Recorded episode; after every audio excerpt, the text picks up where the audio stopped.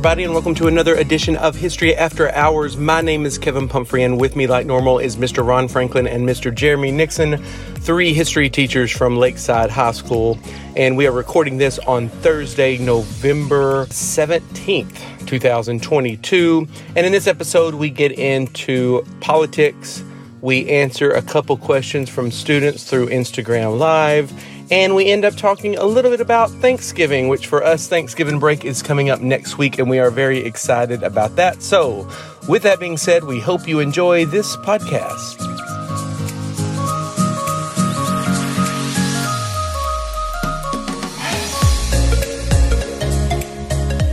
All right, History After Hours. Here we are again. This is the first um, us three doing it without the live studio audience. Yeah, it's been a while. It has been a while. So yeah, we couldn't get one uh, in this month at Collective Coffee, so we thought we would come in here after school because uh, you know that's the name of the podcast, History After Hours, and get one in. So let's start. We're going to do some political stuff first, and then we'll get Well, wait, into. wait, we got to we have a we have other a student. We want to do the student question first. Or you want to start with what you've got?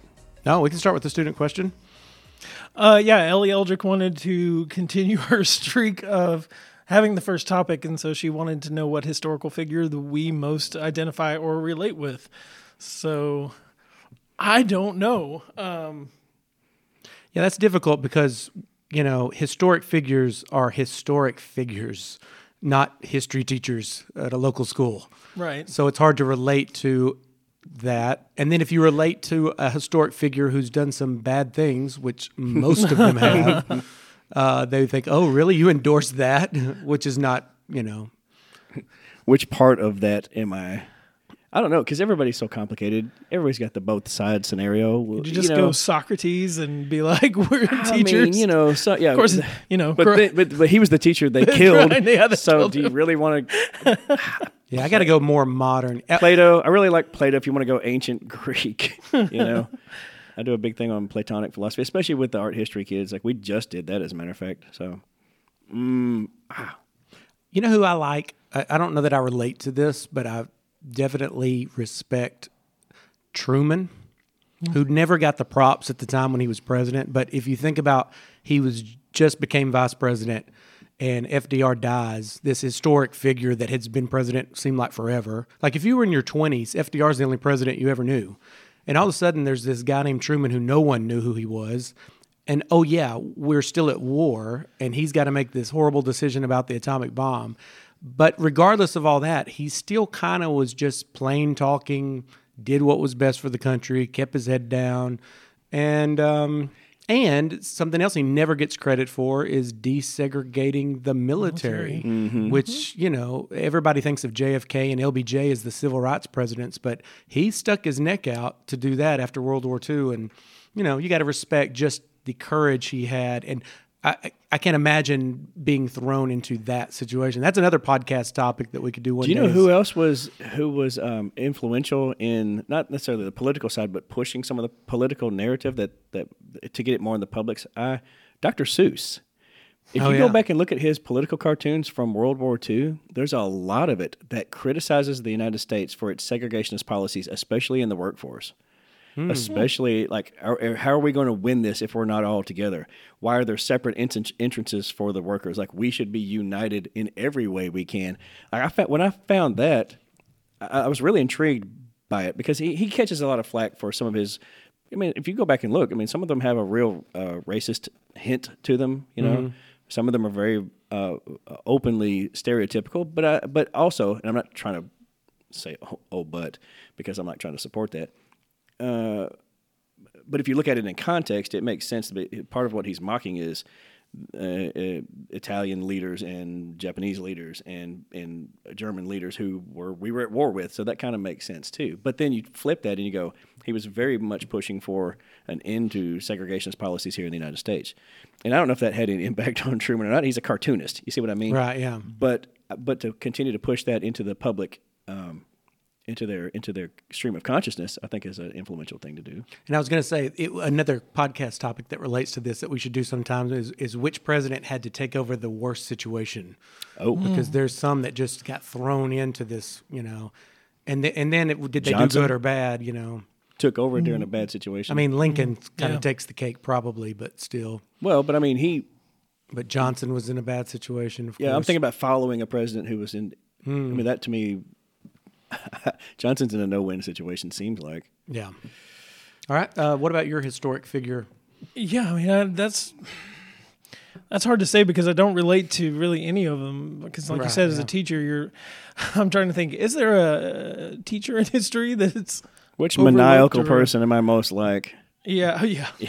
Megalomaniac. By the way, I'm sure Truman did some horrible things and might have said Oh, some yeah, horrible yeah, things. I so don't Since dig you up that. that- Have you ever looked at the end of his life, at his his post presidency? Like he kind of fades into almost oblivion. There wasn't a pension for ex presidents at that time. Uh, he ends up uh, a couple of bad business deals. Uh, Almost he's, he's bankrupt. yeah, he's like very much his his finances are really skewed. He he, he but he kind of just plods along, you know, and does his thing. And, and I think it was because of him and his story that they ended up establishing the pension fund for the presidency. Yes. Am I right about that? Yeah. Well, and also he is the first president to have a contract to to write his memoirs. His book saved Oh, him. ooh. Yeah. Okay. Oh, yeah. I do remember that because Yeah. he was reluctant to do that because he thought it was unpresidential. He thought it was no unbecoming of someone. it, yes. And they had been in it- because that's. I mean, his story is an intriguing story. But that was one of the ways he saved himself he from saved financial himself, ruin. I do remember that. Oh man. Yeah. Yep. So yeah, first one. There you And go. yeah, and everyone since maybe I don't know. Seems Mm. like it. Well, now if you're president, you're already rich usually, and if if you're not, you're going to be. What was okay? So I don't know this. What was his background before he became vice president? Um, he was a failed like suit ma- yeah. maker uh, in Missouri. He he served. He got FDR's attention. Why? he lied on his uh, eye exam so he could fight in World War One, and he actually was a good captain, uh, captain, I believe, uh, and did well in World War One. But then went back home, failed businessman. But I'm not sure exactly how he was. He went into politics. I don't remember that story. was he a frontline infantry guy in World War One? he saw he saw he was there with the action, but he was more of the. I forgot how, why he got promoted, but he's one of those guys that people, you know, he was just very plain spoken. You know, he wouldn't dress it up at all. He was just very pragmatic, and apparently he did very well in leading the men he had in World War One. I. I read a book on it years ago, so I'm having trouble recollecting exactly. Wasn't he part of not that Missouri had a huge political machine, but wasn't he part of the Missouri political machine and then uh, FDR needed him on the ticket um, later what, on the fourth uh, was it I guess fourth cuz he wasn't the original FDR vice president. Well, oh, I was No, about to say was- I don't know who that was. Now that I think about it, who who was the original? Um yeah, I don't know. Uh, I can't really remember. Yeah, Truman had just been selected as the vice president. So he had been like for three months before FDR died. And then all of a sudden now he's the president. Uh, so yeah, I do think Truman is probably one that's underrated, um, and thrown into a really bad situation. Um, I finally did get uh, Instagram Live to connect, so we do have some students that can ask us questions if you Oh, okay. guys want. Oh, okay. Um, so we'll see. What how about that goes. instead of saying what historical figure, what what fictional figure? What fictional figure Yeah. we relate so if to? I'm so if I'm going Plato and you went, what did you say? You said Truman and you said you didn't know. yeah, I don't know. Is there a fictional character that yeah? That'd be difficult too. Yeah. Yeah, Yeah, I this I don't know. That to to- give that some thought, maybe. It's a good another one. question though to relate. Ellie, to, if you're watching, you know, your question has stumped us. yeah. Um, That's a, it's a good one though. I just it's complicated. yeah. Hmm. Okay, well, um, I guess we can move on to some political stuff because the midterms has just occurred, and it's not what everyone thought. So they, and I know this has been already talked to death in all the news and all that, but they were expecting the big red wave, which historically that's what happens. The president party, the Democratic Party, the party in power, usually gets, uh, you know, beaten pretty thoroughly during the midterms, and Es- especially if that president is facing high inflation. yeah, And uh, Yeah, we yeah, all I mean, thought this was going to be it pretty much for him. Yeah, but um, it turns out it wasn't. Now, so let's go through. Give me y'all's take because y'all are much more tuned into politics than I am right now. What is the potted summary on why the GOP did not do as well as expected? Well, I mean, really, what it boils down to is they, the Supreme Court lost them the midterm. When the Supreme Court overruled Roe versus Wade, it sent a shockwave through uh, suburban women, and it spurred voter turnout in younger people like they haven't seen before. And so I really do think you can you can depending on if you are happier or sad about it. But uh, for you can thank the Supreme Court for this one. Uh, Dobbs, the Dobbs decision shook fundamentally to the core because the only other times we've seen this following 9-11 and then in the great depression otherwise the incumbent newly elected president has lost seats and he did he lost seats he lost the house but he kept the senate and that bucks history it bucks the trend uh, so Also, as unpopular as he is, like Yeah. he polls, hi- you know, Biden himself is. It's not like he stirs up a lot of excitement for the Democratic Party. So, like, the economy wasn't doing great, and he's not that popular yet. Well, but you to know. see different parts of the economy are doing really well. If you Yeah. think about it from from the corporate stronghold, I mean the the Dow. If you just look at that index by itself, it's still running numbers up into the thirty four thousands. Uh, it that hasn't faltered really. I mean, it kind of shakes here and there, but it hasn't really dropped off like you might expect it would. Consumer confidence, although while people are complaining a lot about the high price of things right now with the inflationary index the way it is, that hasn't really curbed their spending habits, and so that is interesting to me that people are still willing to like fork out all this money for all these extra things that they have in their lives. Here comes the holidays; that hasn't slowed anything down. I, uh, just for example, the, I mean, the people that are clamoring for these Taylor Swift tickets right now. I mean, people are willing to pay a, an exorbitant amount of money for these tickets, even through these secondhand dealers. Uh, it's it's like this mad scramble. It's like nothing's going on. But then I'll hear people complain about high gas prices. But then I think truck sales are at, uh, you know, the, these gas guzzling behemoths that we have around the country. Like those sales are still pretty strong.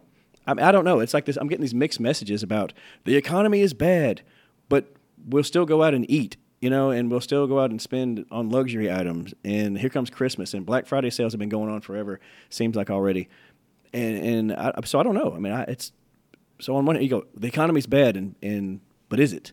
You know, uh, unemployment is is half of what it was when he took over. The the job growth month to month is pretty str- steady and strong. So I mean, I don't know. I'm I, I'm not here like patting Biden on the back. That's not what I'm doing. But I'm saying I, when you you hear one thing, but then you see other indicators that don't seem to mesh with that narrative.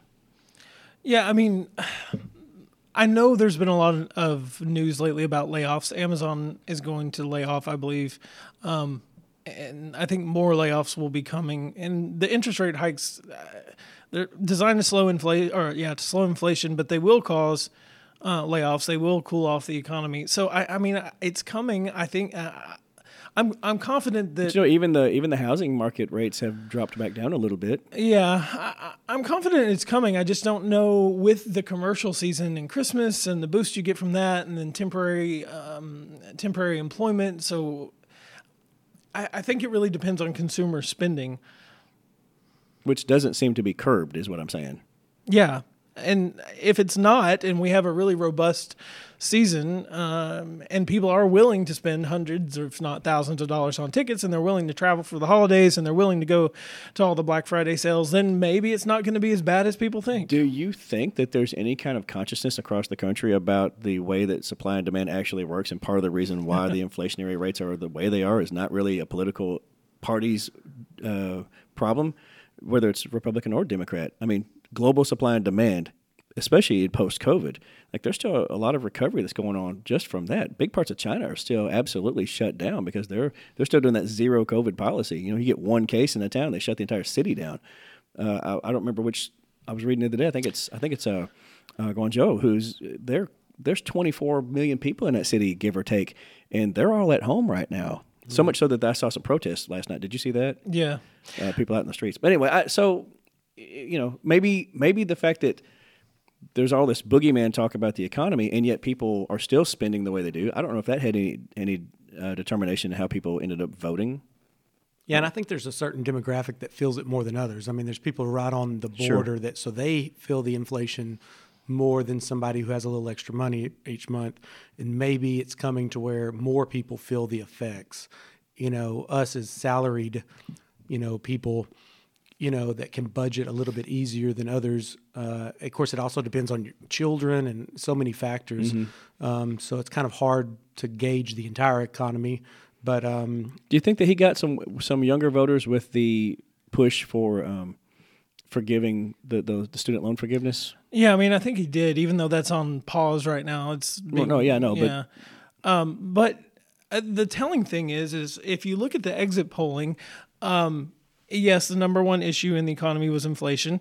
Um, however, those voters still broke Democratic because, and I think it's for a few reasons because.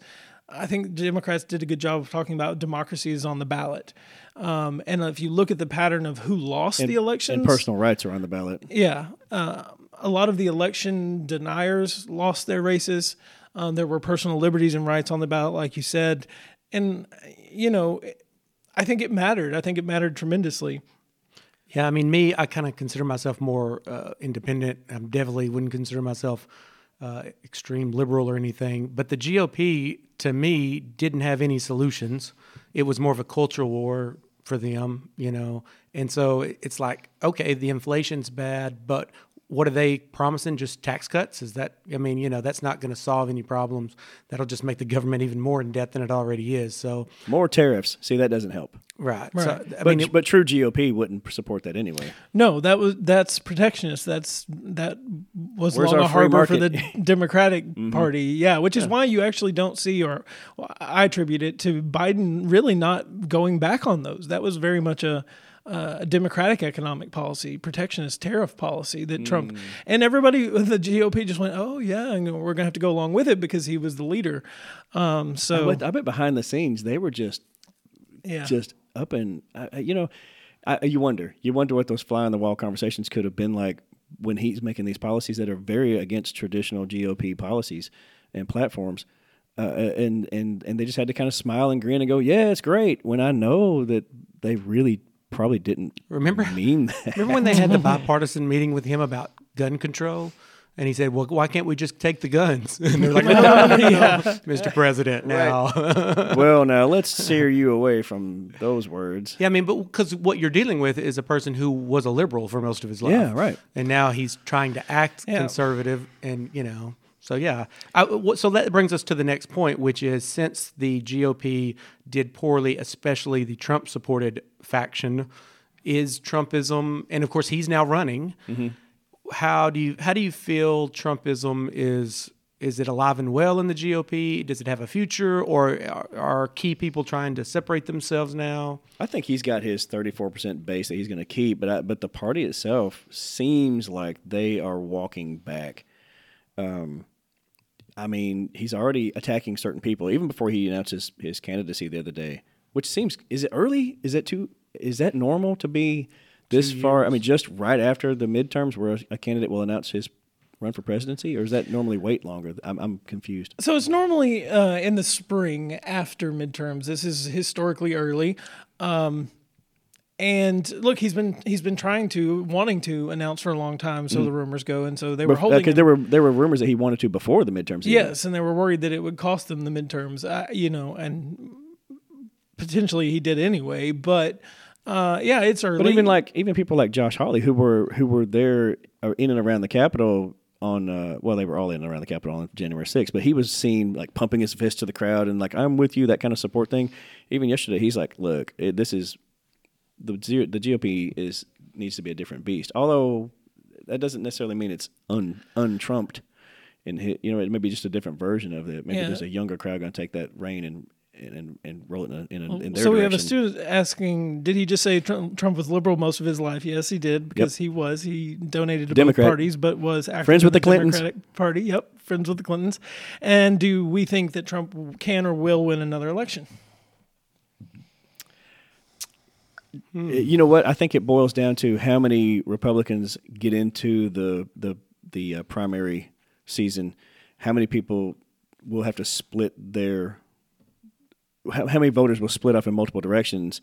Because again, Trump's got, I think, that solid base is just not going to leave him. Right? I agree. I, he's got a committed base, and I think you're right. It's probably between 30 and 40 percent of the party. And I wonder how much of that was actually part of the problem last time. Because didn't they have A like lot. They had weren't there 15 like or 4,300 different Republicans running for the nomination Yeah. last time? Seemed like they were all on stage together and they had to split them up. 17 or 18 at some point. Yeah, Yeah, there were two. huge. There were two debate, like a top tier debate. If you polled at a certain percent, a If they, second had, if they had reined that back and had a few solid candidates that were out there, maybe they could have, um, you know, and, and now rather than having to try to figure out what they're going to do now to either embrace or distance themselves from him, that that would have been so much more simple for the party to go. No, let's stand with our original our original take on him.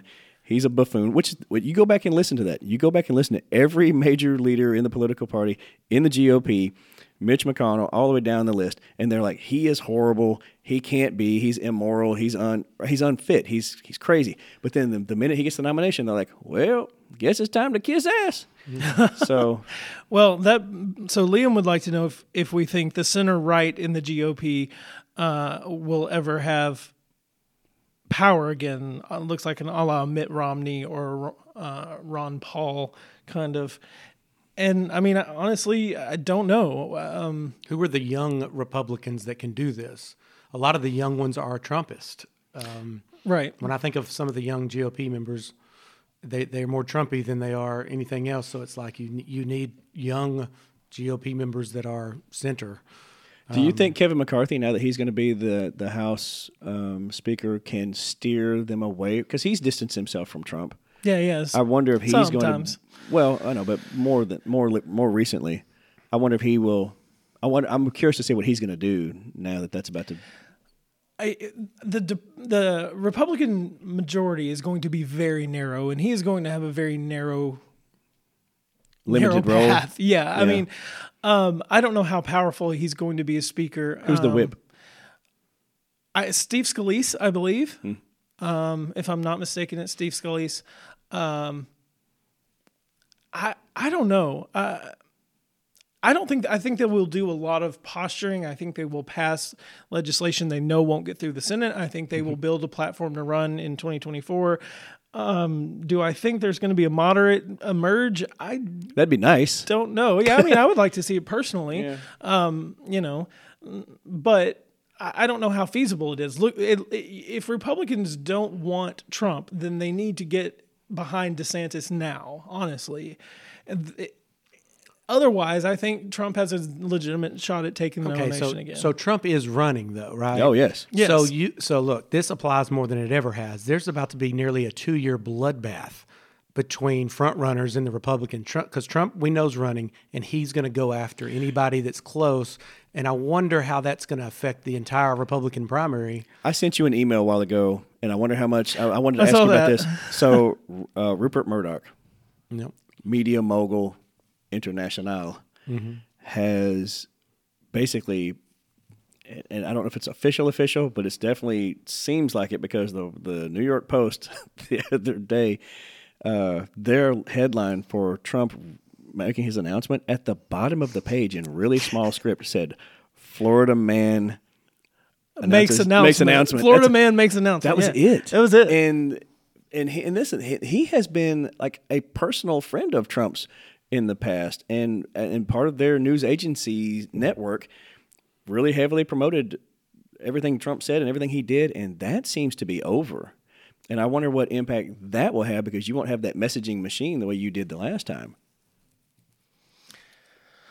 yeah. And once Yeah. again, it's going to be crazy because Trump and his And- and- rallies, they're just going to like yeah, the but- Republicans are going to fight each other like well, like we've maybe they never won't. seen. You know what? Maybe they'll just all consistently denounce the buffoonery. You- You would think, but I, I'm not saying that they're going to. I'm just saying maybe Right. they will. If if, if there's a path to moderation, Yeah, I mean, I would like to see a path to moderation. The student has a question. So, do you think there will be a possibility of power change, such as new parties emerging? Do you think the Republican Party would split over it? at this point, I don't probably think so. don't. I don't see it happening. I mean, they might split, but it'd be like Where's know, the our- Tea Party versus like Oh, you know, yeah, you don't want want to to officially- Freedom Caucus, Tea Party. Let's Party. not have the yeah. Tea Party thing happening again. The the um, where's our Bull Moose Party? You know what I mean? What'll happen is that if the Republicans do move away from Trump, they'll just act like he didn't exist. Where's our progressive conservatives? oh yeah, well, Um, they got voted out. They were made political targets. Right. Um, that would be like your Adam Kinzinger in Illinois. Mm, Um, not that he's particularly progressive; he's more old school conservative. which a lot of people would like to go back to. Right? Yeah. And remember, once again, Trump promised winning, but he's done nothing but lose ever since he's became president because he lost him Congress and then he lost the presidency. And sooner or later, somebody's going to do some math Yeah. on that. Yeah. You know, like he's not. I, I think he maybe he's had his moment. I mean, he's still going to be making. He's still going to make noise. I get that, and I think everybody gets that. But, I, but do you go down that path again? Like you, you've had this this cozied relationship with this brand now for uh, seven years. Yeah. 2015. And are are you conservative Americans tired of it? Are you better it- off it- now? Than you do- were in can 2015? yeah, can you do better than that? And, and like I said, there are people who absolutely love him. I and sure, I'm fine. You and you're and you're free to be, but I think that the majority of the party, I just think that I'm seeing indications that maybe they are getting away from that, you know, and going towards something that's much more. If you're a conservative, your your whole shtick is that you're traditionalist, and Trump is not traditionalist at all. And he, you know, so maybe they're maybe they'll get their heads together collectively and go, "What's best?" You know, because I don't think that he's what's best, and I don't think they think that he's what's best. What about Biden? Is he running? I yeah. I Is think there so. anyone else No. if he doesn't? aren't um, there Ooh. That see, isn't that there just- anybody in his in, in his circle to go, hey, you know, maybe it's maybe thinking about maybe what's best, right? Where are the people in the Democratic Party? Since we went off on on the, the Trump tangent, let's go off on the Biden tangent. Aren't there people with inside the Democratic Party going? It's. I mean, thank you for your service. However, Yeah. Well, I I'm mean, sure. another.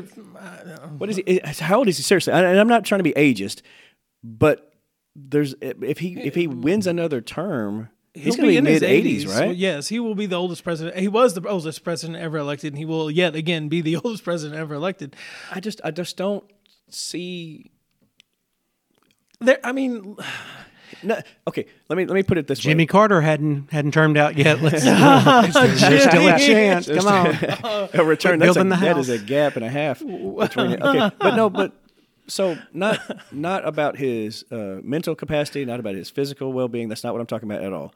But you grew up in a different era, yeah, and and maybe what your you behind your aviator shades, like you're not really top gunning it. You know what I mean? right. And so maybe you want to, maybe you want to let some of the get it, go back and right. Not that you can't serve. That's not what I'm not saying. Yeah. But but Are you the best person? but to are you be, are you the best person to represent a very? I mean, we're really a pretty young country. We, we- you know? are. and yeah. so I would. I'm just. I'm just curious as to where are the young front runners. And, and again, I'm, I'm not trying to be. I'm not. I just want to make sure that people understand that I'm not. I'm not suggesting that he is. Uh, that because he's older, well, he's old. Let's just say it. uh, that that that incapacitates him. But I am saying that maybe he is out of touch with some things that young people want and need. Anyway, Yeah, I mean, look, the exit polling from the midterms was clear. They don't, and it's Democrat and Republican don't want him to run again. I mean, I understand why the Republicans don't want him to run again. but if it's not him, who though? Yeah, See, here's well, the that's their their bench is not exactly strong. I mean, the Democratic machine, the party. I mean, like that's the problem. Is there's nobody else really that they. You know, Biden can. Biden has so many connections, so many people that he at least used to know, but uh, there's just nobody else that can compare. I, like some of the younger ones. I, you know, do they have the experience? Can they beat Trump? That's that's still what the Democrats are asking themselves. Who can beat Trump? I mean, I think you've got some people who could. I think Tim Ryan ran a good race in Ohio for senator, um, but he's more moderate. He's more middle than left, and I don't know how. I don't know how much of the left wing uh, of the Democratic Party accepts someone like him. Name recognition too is huge for Yeah. most Americans. Do you they have to him. have the, the the the those pure leftists though? Do you have to have them in your in your corner to get this accomplished? Well, and you know that's the that's the thing. You can only lose so many of them. Um, if you look at the margins from 2016, you know, if you don't have a Green Party candidate and you take out the Jill Stein votes, Hillary Clinton wins all three swing states that Trump took. Hillary. Uh, ooh, let's. Uh, I'm gonna just stop there. Um, but the same could have been said about Ralph Nader and Al Gore. So I mean, I can I can what if that back for a while, but you can only shave off so much of the far left. I, will they toe the line if it's Donald Trump on the other side? Yes, I think so, but that's not a guarantee. I do think you have. But they wouldn't support their own candidate over. I mean, it just seems weird that if you're not. Oh, the Democratic Party will eat their own. I know. That's what I'm saying. It's weird though, right? It is very weird. How many times have we talked about that circular firing squad? oh yeah, exactly. You know, just what are you doing? Uh, yeah. Um, I, you know, I don't know. Um, Kamala Harris, I, I, I think she's doing a fine job as vice president. I don't think that she will win a general election. Just don't know how many people are inspired by her, and nothing against her personally, Right, You know, exactly. but I just don't know that she's very moving when she speaks. and I think that there's, you're going to have to have somebody who's a little bit of a has some some some show. You know, there's got to be some pizzazz, and I don't think she, that she's pizzazzing. There's been that draft um, Michelle Obama movement for a while. I don't think that's going to happen. That's not a I- good plan. Neither is like the, the, where the where's the Oprah crowd? I know they're going to Oh, come out there sooner or later. We should have Oprah. No, you really? That's not. We've already had our entertainment. yeah, I don't want entertainer president. celebrity. We don't need another one. And are there younger Democrats? Yeah, I mean, you know, Mayor Pete, I guess now Secretary Pete ran, um, but he has relative, relatively little experience, and he did not do well with the minorities in the Democratic Party. So I don't know who you go to. It's not going to be O'Rourke. No, no, I don't think it's going to be Beto. He's lost Texas twice, Right? Yeah. and all the, you know, whenever we talk about it in Gov, they're like Texas is going to be blue. Yeah, eventually, I think it will be. We're not anywhere close to that. And look, he, he lost by what eight points, something like that, eight or nine points. Uh, Quit putting your eggs in the Texas basket. It's not. It's not going to happen. So. I don't know. I don't know who the Democrats go to, but I do think that Joe should. I mean, what did he say? He was going to make a family decision, but uh, I think he needs to make a country decision. He needs to bow out, but he needs to support.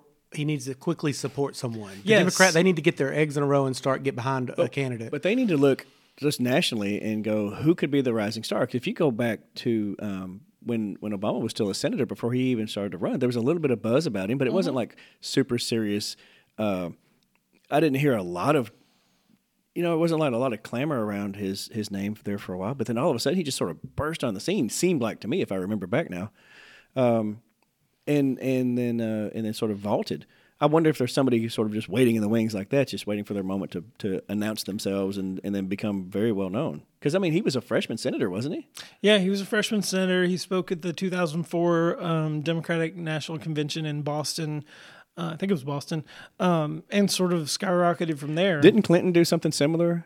Like, did he? I mean, he wasn't really on many people's radar as governor here. yeah, um, I and don't then remember. suddenly, it seemed like Reagan, you know, his 64 speech. Like, Oh, there's yeah. been a few people that have made a speech at the convention and then all of a sudden they became the darlings of the party. I just don't, that hasn't happened as far as I know. Hmm. I just, you know, they're going to, they're going to go with the safe bet who can win. And I don't know. uh, I, I, like I said, if Biden chooses to step down, he needs to quickly endorse someone. He might endorse, you know, his vice president, you know, because I can't imagine him going another direction but I don't know that she would fare well. I don't think she'll. Well, here's. I think I, I think he will do what Obama did and stay out of it, and I think that's kind of what he has to do because if he announces he doesn't run, you will immediately have. I can think of at least five Democrats who will run on the platform. Um, Harris is one. I'm ninety percent sure Bernie Sanders is one. Uh, Buttigieg is one. Amy Klobuchar is one. Um, I think Gretchen Whitmer might be one from Michigan. Whitmer won pretty handily. She did. Yeah, it's interesting to, because you know that, like I said a while ago, Republicans are going to tear each other apart because Trump's going to be in the middle of it. Yep. So, So you think? be So you think they're going to do to themselves what Democrats typically do to themselves? right, and they can't help it because Trump is going to be directing the whole show, and he's not going to sit quietly for. So for a year and a half, he's going to be calling everybody names, and the He's already the he's already calling uh, he's already calling The sanctimonious. the sanctimonious, which doesn't really have I mean, he could do better than that. Come on, if you're if you're he's Dude, been pra- that's, he's been that's working a on this very complicated word. Sanctimonious. I was like, okay, did he really come up with that? I mean, I lying, don't lying Ted, crooked Hillary. That's easy. Yeah, right. The sanctimonious. seems Can you like spell that or use it in a maybe sentence? maybe Ivanka helped you with that. No, one. she's out of politics. I- You well, saw that, right? sure, Yeah, out of politics. Yeah, she's trying to stay out of jail. Yeah, so we might see a very exciting campaign season from both sides, especially if Biden chooses not to run. I don't think she liked uh, testifying before the January 6th committee. I don't Maybe think she she's a little either. soured on politics, but I think but Kushner still. I mean, he's. I I mean, he's still side by side with. Was he at the announcement the other night at Mar-a-Lago? Did you see him? I don't think he was there. Probably busy, you know, peace in the Middle East. oh, sure, that's his main goal. Uh, achieved. Anyway, um, All right, what else? You, what else we got? Okay, so we, I guess we can, we're running out here. Um, we can end. Uh, well, let's talk just for a second about the school year, and then we'll end with some Thanksgiving stuff. So this is the first year, I guess, in a couple that we haven't started with masks. there? yeah. And so, what's has it felt normal? Are we back to normal, or what does normal mean? I don't. I don't know. I mean, in some ways, yeah, right. The way we start, the way we can interact, the way we can do. I mean, especially in my AP classes, dude. Back to group work. You know, mm-hmm. here we go. Pile up, make your little pods. Let's talk about this, and and you hash it out, and then we'll all talk about it. That's been more. That, that that's been so great because the, the the distance and having to do everything online and all that. That was just so man. I don't want to do that ever again. You know. Yeah. I mean, we Yeah. functioned, but it wasn't like we we we weren't like running at full capacity. seem like so here Right. it just feels like we're back in a groove. I like that. The day to day, you know, I- interactions and you, kids coming in and going, and then in the hall, and it just feels much more comfortable. And we don't worry about. Par- I was I was literally paranoid about, you know, is there going to be a mass a quarantine event, you know, and and people go, oh. Uh, this, these these many kids are not going to be here today, or they come. Okay, we need to see this person and that person, and then how? Right? Remember that? Remember when they first we first came back that year with the the like were we on uh, the hybrid schedules and all that stuff, and the nurse would come in and go, okay, I need to measure from where that Oh, kid yeah. sat to this other kid, and see Uh-huh. who was in this perimeter, send them that. So all that's gone. yeah. Oh yeah, good riddance. I'm glad that that's over. I'm sorry we had to do it, but I'm glad that we're back to this. So on that level, like the like the day to day sort of grind it out. Let's go. Like I, that to me is back to normal. yeah. However, what we are finding is that there is uh, we're still there's going to be this a gap. There's this gap that we're going to have to find ways to close. It's going to take years, possibly academic, uh, the the gap there, but also like I don't know, maybe it's some some I don't want to call it social interaction necessarily, but the the way people process the fact that they're here and the the the I hesitate to use the word work ethic because I think there is work ethic, but I think that it's there it's slow in developing back to the way it was pre-COVID. You know, does that you feel what I'm saying? I mean, you feel the same way? Yeah, sometimes I just want to go. You realize you're at school, right? It it doesn't feel like they quite are where they're at school. It's it's much more uh, laid back interaction. It's much. Uh, it, it to me it feels like they feel they have all the time in the world, kind of like they did with COVID. Um, so Where's your sense of urgency? Yeah, it- yeah. yeah. Like we have to move on. Uh, we have to work on these skills. We can't just say, okay, forget about it. Uh, from what we've heard from multiple teachers around the building is that there's this this is a new development and maybe it's covid related too there's a sense of entitlement let's use that word that students have developed some students not all of them and and like i don't have to do this i don't have to turn it in when you say i uh, will right there's a, there's this weird undercurrent of I'm going to challenge you on things because I'm not used to being pushed like this, and they're going to have to learn that we are the professionals and you are the you know you're the you're the learners here. This you have a job to do and we have our job to do, and you're not. It's not your job to tell us how to do what we do. And I think Right. parents are st- stuck in that weird mode too. Some of them are very much about, well, I demand this. Well, you- you're not necessarily in a position to be demanding. Like you don't you don't run this school. Uh, you know, there's a reason why we have administrators and the reason why we're here as professionals. We we know what we're doing, and I think that maybe there's this blurred line between our professionalism in what they think they can do or should do or should be able to say because they've been doing it on their own for a couple of years and they they think they've got it. Well, no, no, no, and we're back to full capacity as far as what we demand and the rigor that we're expecting. Right. And a lot of kids I know, a lot of kids have hit a wall this year. I've used that terminology in class quite a bit. You've hit a wall. What are you going to do about that? How are you going to fix your side of that problem? Like I, we have our standard now, and we're back to full standards. Can you meet those standards, and can you not? And, and some kids that are struggling with that are really. I mean, there's I, I can see why they would be um, why there'd be an emotional reaction to that because they're not used to being pushed this way, perhaps you know. Uh, so that's something that we're dealing with, right? And I, and, I, and I, but I, but I can see that coming. It's molding back into what it needs to be as well. I think. Yeah, I mean, I've been really kind of impressed. I guess I was expecting worse, but my junior class, at least skill wise and effort, has been pretty good. You're welcome. But I always try. I know. I think that's that is largely due to y'all. You know, correcting them in tenth grade, and I don't have to deal with it. But I also wonder about students in the lower grades. Like the kids that are like in ninth grade now, or even eighth grade, like when COVID hit them at such a important time for them, and it obviously depends on the kid. Um, Well, I think there's going to be some developmental issues, not at a, you know from a from an interpersonal level, the academics we talked about a while ago, but also just in a here's how we work and here's how we process and here's what we demand and here's what you. I, I think that's going to be. I think you're right. I, I never really thought about it that far back though, but think about those kids who didn't get to go to kindergarten. Well, the thing is, like, Yeah. if some if some teachers really kind of lower their standards or expectations because they feel for the kids, which we all do, but if that that just can't continue. At mm-hmm. some point, it's got to be uncomfortable, and the kid the kids have to catch up, and catching up is not going to be easy. They're going to have to go faster than normal students. Um, Yeah. I don't know what grade that's really hitting. Uh, it, it, it could be not 10th grade. It could be even lower. Um, I feel bad for the kids that are in that situation. But I, I- do think we are going to be suffering the aftershocks of COVID for uh, several years. And it's social too, though, and that's kind of what I was saying at, at the beginning. And I, maybe this will make more sense than what I was saying at the beginning. It, it's this is how we behave at school in all aspects. Um, there's two years there where they weren't at school, so hey, high schoolers, you know, don't get up and slap each other in the face. uh, why are you doing that? You're playing. Um, kindergarten rules apply. Hands, feet, other objects to yourself. Like I, this year has been more of that for me. Like why? How are you, how are we acting like this when you are in this grade?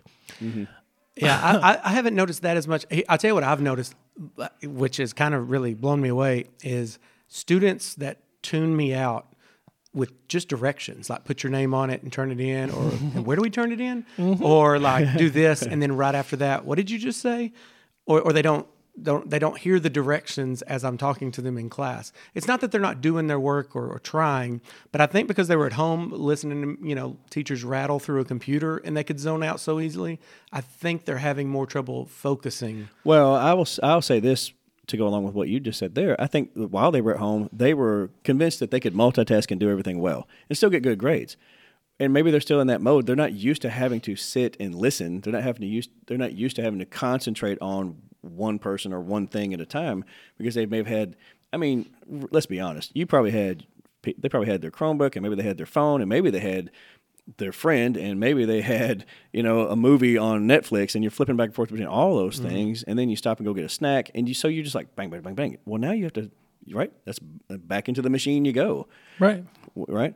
And and maybe they're struggling with that. They're they're so used to being able to zone out that it's complicated for them to retrain to get back into a mode where we I, listen I need you to engage longer you know? I, I've so maybe that's part of what you're seeing Yeah. And also multitasking. Um, this is something I learned recently that neuroscientists say that you, people can multitask, but both tasks suffer for every human. You'll never get better. Now, that's not talking about fidgeting or and stuff like that or listening to music because you don't really listen to it. But if you are trying to do two things at once, both things suffer.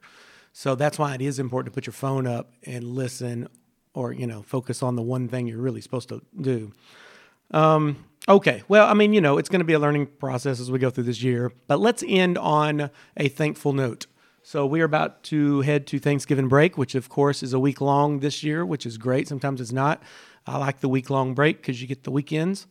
But um, all right. So let's go. Favorite Thanksgiving food. Hmm, okay As you when you were a kid, or now, or both? I both. Either. What, what are you looking forward to on Thanksgiving? Which I know you have a thing where you cook it every now and then just for fun. Yeah, we for whatever reason we we we we didn't do the half Thanksgiving thing this year, so I'm really looking. We haven't had it since it's been a full year. Yeah, we normally cheat, you know. Sometime in July, we normally go, oh, it's it's it's half Thanksgiving. Well, we Seems didn't. too hot for Thanksgiving. no, but I mean, yeah, we do it like on a small version. It's not the full full Yeah. course thing. I, but listen, we uh, I've always been a big fan of uh, not stuffing. I really like dressing. I like cornbread like dressing. Dressing, just- yeah. Maybe that's a, the southern. Yeah. Yep. The southern aspect of coming out of me. I really dig that. I'm a big fan of cranberry sauce though. My wife has learned to make this like she didn't buy it in the can. Like she goes Yeah. and gets the cranberries and like she does the whole process. It's freaking good, man. Uh, I tell you my least favorite thing, something I'm not thankful for, green bean casserole. Uh, me too. I hate green Thank bean you. casserole, and I don't know if it's the if it's the green bean or the casserole, but I think it, you know what I think it is. I think it's those stupid fried onions on top. I just don't. I think that's a, an abomination. yeah. Okay, so Yeah. Yeah, so it's like to me that's a to me that's a comfort favorite, food though. yeah. Yeah. So and then desserts. I mean, I can throw desserts out there too, but Oh yeah. Yeah, well, that's mine too. I mean, I love the the the dressing. That's my favorite thing. Uh, and I like the desserts. I, you know, give me a good pecan pie. I'm happy. Um, yeah, just I g- yeah, those old Southern things. That's what I'm used to. anything that you would avoid, go to grandma's house or whatever. You see it on the table, you're like, yeah, I'm gonna pass on that. Yeah, I would I would never eat the green bean casserole. I I share that with you. I would no. There's always some aunt that nobody yeah. likes that always brings that. You know, what's that about? um, I, I don't want anything. Uh, deviled eggs. I had the aunt that would bring deviled, and I, I'm just like, I don't understand it, and I don't want it. like, It's just- not an egg. There's something special going on in the middle of this egg. Anybody I- do? it doesn't feel anybody in your family do ham for Thanksgiving? Yes, I'm. I'm the tur- I my bless my mother. She because I'm the one who loves the turkey and dre- everyone else would prefer ham. Oh. but it's me. I want the turkey, and I will fight for that damn turkey. so my mother has always been very accommodating. Baked or f- you ever do the fried? Thing? I've you ever do the, the, deep fried. fried? Um, I'm not a big fan of the fried. Buddy of Um, mine but- has perfected that kind of thing. You know that that big super Cajun Yes, pot yeah. that people will get, and you just shunk them down in there. He got like a like a super industrial version of that, and just I mean, really, I mean, perfect, tender. It's you know nothing dry about it at all. Yeah, so it's it's good. But anyway, I, but we don't do that. That's rare that I do that. What, what's your thing? My least favorite Thanksgiving food when I was a kid was dressing. My favorite Thanksgiving food now as an adult is dressing. um, I've never liked cranberry sauce. Um, I don't know why. It always seemed. Is it a dessert? No, it's. What's this gooey. weird? I don't, If it, uh, the one out of the can though is this weird gelatinous. Yeah, I can't do that. Is that the right word? Yeah. Yeah. So, and it, it just doesn't. It's it's like a. You ever, you ever seen that movie The Blob? yeah. It's kind of like The Blob. You know, just you take it out of the can, it does this weird shimmy. You know. Yeah. Uh, but yeah, so but the natural, the all natural, the organic version that my wife does is like really awesome. Which I- well, I'll bring you some. You'll see what I mean. Okay. Yeah, I would have to have some good But cranberry. you're not supposed to just bite it by itself. Like it's in a it's in a company. It accompanies other. So do you put the cranberry sauce and like mix it in the dressing? Because I've I- seen no, well, I would like take a bite of this and a bite of that. I like to blend flavors. Some people don't like that. I do. I do Yeah. too. Uh, but that's to me, if you just ate cranberry sauce, like that's no that's no good. I say let's put it all in a blender and drink it and see what happens. Protein shake. yeah, I do like in the meat. I mean, of course, I like that, and then the desserts are always awesome. And then I just Oh man, you know what else? To go along with all that, to cap it off, uh, hot like fresh yeast rolls. Oh yeah, very good. Boy, I remember my grandmother when we were growing up. Like she was, she could, she could bake bread. I don't know how she did it. She had, she would, because she would actually start the morning, just boop, boop, boop, put it all together, and then somehow or another have all of the meal. Because we go to the, the, their house for Thanksgiving when I was a kid, and would have the. She wouldn't let anybody help her either, just her. And then she'd have all this spread, and then you knew it was ready because she would knock that bread out and put butter on there, and it would just kind of the aroma would fill the house, and you're like, it's time. you just hmm. knew it was time. Yep. It was always the tradition. So pecan pie, pecan pie, pecan pie. I Pecan. In the South, it's pecan, right? I, just, Pecan. I say pecan. I've yeah. heard pecan. Yeah, That's- I've heard. Isn't that I've more heard both. northern though? Is that more of a northern dialect? Maybe. I, I don't know. I'm I've sure. always anybody in my family's always said Pecan. pecan. Yeah. Yeah. I, I love pecan pie. I, I usually only eat it about Thanksgiving, and I've never eaten it and thought, "Wow, I'm glad I did that." I usually want to immediately take a nap, and then I, I have heart palpitations for a day or two. I don't know what's in it, except it's just got to be loaded with sugar. It's Karo syrup. Yeah. Yeah, and yeah. it's high in fat. Yeah. So the calories, the fat, and the K rose It's just syrup. you just glug it down. and then K you rose syrup. pass yeah. out. Karo syrup, sugar. Uh, yeah, pecans. But Because uh, I'm- Karo's got not enough sugar in it. yeah. brown sugar. I think there's brown sugar in there too. You're having sugar on sugar with some pecans. yeah, the protein should balance it, right? you said with the protein shake thing, I, I I saw something I almost never see, which is Pumphrey interacting with children having an actual conversation. um, it was about uh, you broke out of robot mode. he know. did well, it, but it was about working out. Oh, Okay. Uh, and Sparked my attention. Start, yeah, talking about form for something I can't remember, but he said protein shake. I was like, I forgot I saw Pumphrey in the in the like real in the real life. he interacted. I come- yeah, you see I'm gonna every tell now on and him. I'm gonna tell on him. It does happen. It, it does happen, kids. You I can know. do it. If what, what students don't realize is the stuff that we do in class. I don't want to do any of it. I don't want to do reading quizzes. I don't want to do. I want to talk about what I want to talk about, but I don't because I'm just I'm just programmed to push, push, push. Who was push. in there? I think it was William Ivy and someone else. They were asking a question about something. And you you were answering like for form and telling them and like Oh yeah, I think like they were, they were wondering about wild. the mm-hmm. dead, deadlifts. They they were Yeah. having an argument: do deadlifts work your back or legs more? And it really depends on your form, which is getting most of it. But But I thought that was funny. I was like, yeah, he's interacting. Don't scare him. I might keep going. I guess my fear is if I keep interacting with them on a normal level, they'll eventually see me as human, and then they'll just start throwing Turn a on you. party and turn on me. All right, so uh, yeah, so Thanksgiving is coming up, so we hope everybody out there has a great Thanksgiving, and we will see you on the other side. Goodbye.